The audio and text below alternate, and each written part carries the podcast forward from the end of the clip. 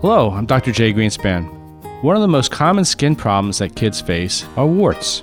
We see them all the time in the clinic, and parents deal with them at home. What can we do about them?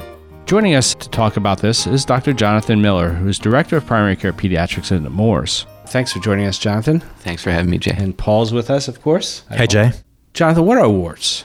Warts are bumps that you find on kids' skin, but adults can get them too, that are caused by a virus, human papillomavirus, otherwise called HPV. And this is a contagious virus that is pretty benign as far as warts are concerned, but can be disfiguring in some cases. It's, it's often a, a cosmetic issue for kids.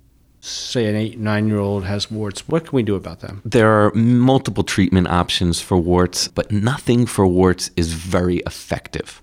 In fact, the most effective way to get rid of warts is just to wait until they go away on their own hmm. because they almost universally all go away on their own. But sometimes it'll take months or even a couple years before the wart goes away.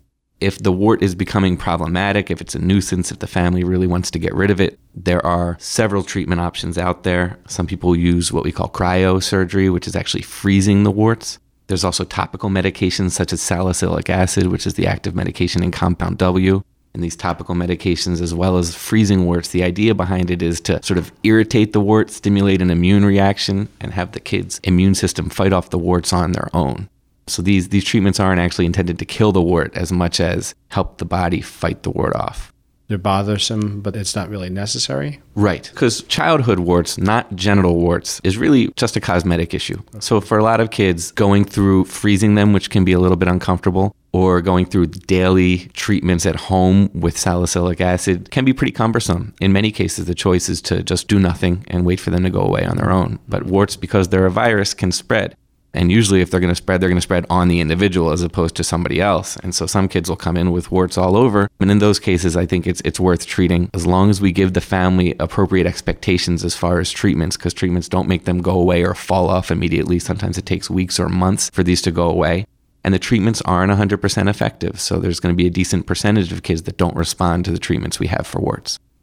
Jonathan, there's another infectious skin issue, molluscum contagiosum. Do you see molluscum as much as you do warts? So, in my practice as a general pediatrician, I like to think of myself as a dermatologic pediatrician because I see a ton of derm here at Nemours. The large majority of what I see is warts and molluscum, and I see far more molluscum than I see warts. Molluscum is an incredibly common skin condition that we see in young and school age kids, and this is also caused by a virus. It's caused by virus, like you said, molluscum contagiosum and it causes little bumps. They're often smaller than warts, and they they're often more plentiful than warts too. Some, most kids with warts will have one or two. Most kids with molluscum will have ten or twenty. But they're often asymptomatic, and they usually don't bother the kid. They bother the parents. And if left alone, they also, like warts, will go away. But sometimes it takes a year or two. And if a child has molluscum, is it okay to put him in the bathtub with the sibling, or um, is there a way to prevent it from getting to the sibling? So that's a great question. With molluscum, it can go from person to person because it is a virus, and that is how kids get it. Most families do not see spread within the family, but some families do. We do advocate that kids not share baths, not share linens or beds or towels, but swimming in a pool is okay. Good information. So you mentioned the contagiousness of these. So if a mom is treating a child's wart, should she put on gloves? How contagious is it? Most adults surprisingly don't get these infections, with the exception of in sexually transmitted manners. So adults get sexually transmitted genital warts and molluscum. But transmission from kids to adults with warts and molluscum is extremely uncommon. And so I actually don't tell parents to put on gloves when they're treating this, just to use appropriate hygiene wash with soap and water or with an alcohol based uh, hand wash afterward can these viruses uh, actually leave our system on its own, or do you have to treat them? So, human papillomavirus doesn't just cause warts, or it doesn't just cause childhood warts. It also causes genital warts and is associated with some cancers, cervical cancer in women, penis cancer in men, as well as throat cancer. And so, we know with warts that HPV can leave the system. In fact, it almost always does for kids. But when HPV affects women and causes changes that leads to cervical cancer, that's something that is a lifelong issue that needs to be followed. So I think when we talk about HPV, there's multiple things that we need to talk about. So you mentioned cervical cancer, Jonathan, and that brings up the issue of vaccinating against HPV. Can you talk about vaccination? Yeah, absolutely. So the HPV vaccine came out in the last 10 or 15 years initially just for girls and women, and, and now it's for boys and men as well. And the HPV vaccine, again, human papillomavirus vaccine, is given to ideally teenagers before they are sexually active so that they can become immune to HPV before they're at highest risk for acquiring it. And so the thought is that if we get all of our young teenagers vaccinated against HPV, we're going to decrease the incidence of both genital warts as well as the cancers associated with HPV, like cervical cancer, penis cancer, and throat cancer. Are there risks to that vaccine?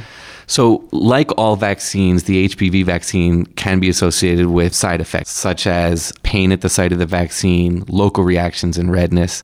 And, and in some cases, some kids will feel a little bit lightheaded at the time that they get the vaccine. This vaccine, however, is not associated with any serious or, or long term adverse effects. It's a very safe vaccine. And how is that given? So that's given intramuscularly. We give it as a shot in the in the shoulder, Right. and it's three shots over the course of six months. Okay. So very important to get that to prevent really some long-term complications and really bad things in adulthood. Absolutely. Great. And Jonathan, do you find most families are having their teenagers receive the vaccine, or is there concern? Well, my teenager's not sexually active, therefore we can put it off. What, what are your conversations like? So most people are accepting this vaccine, but because it is not mandated for schools, it is one of the more commonly refused vaccines.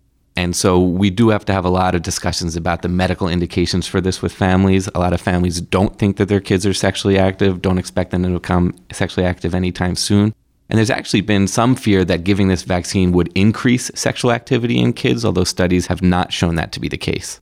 Okay, so great information. So take home message is warts are incredibly common and they're generally cosmetic. They are contagious, but not so much to the adults. They can be treated, but they usually go away on their own anyway. So treatment may or may not be helpful.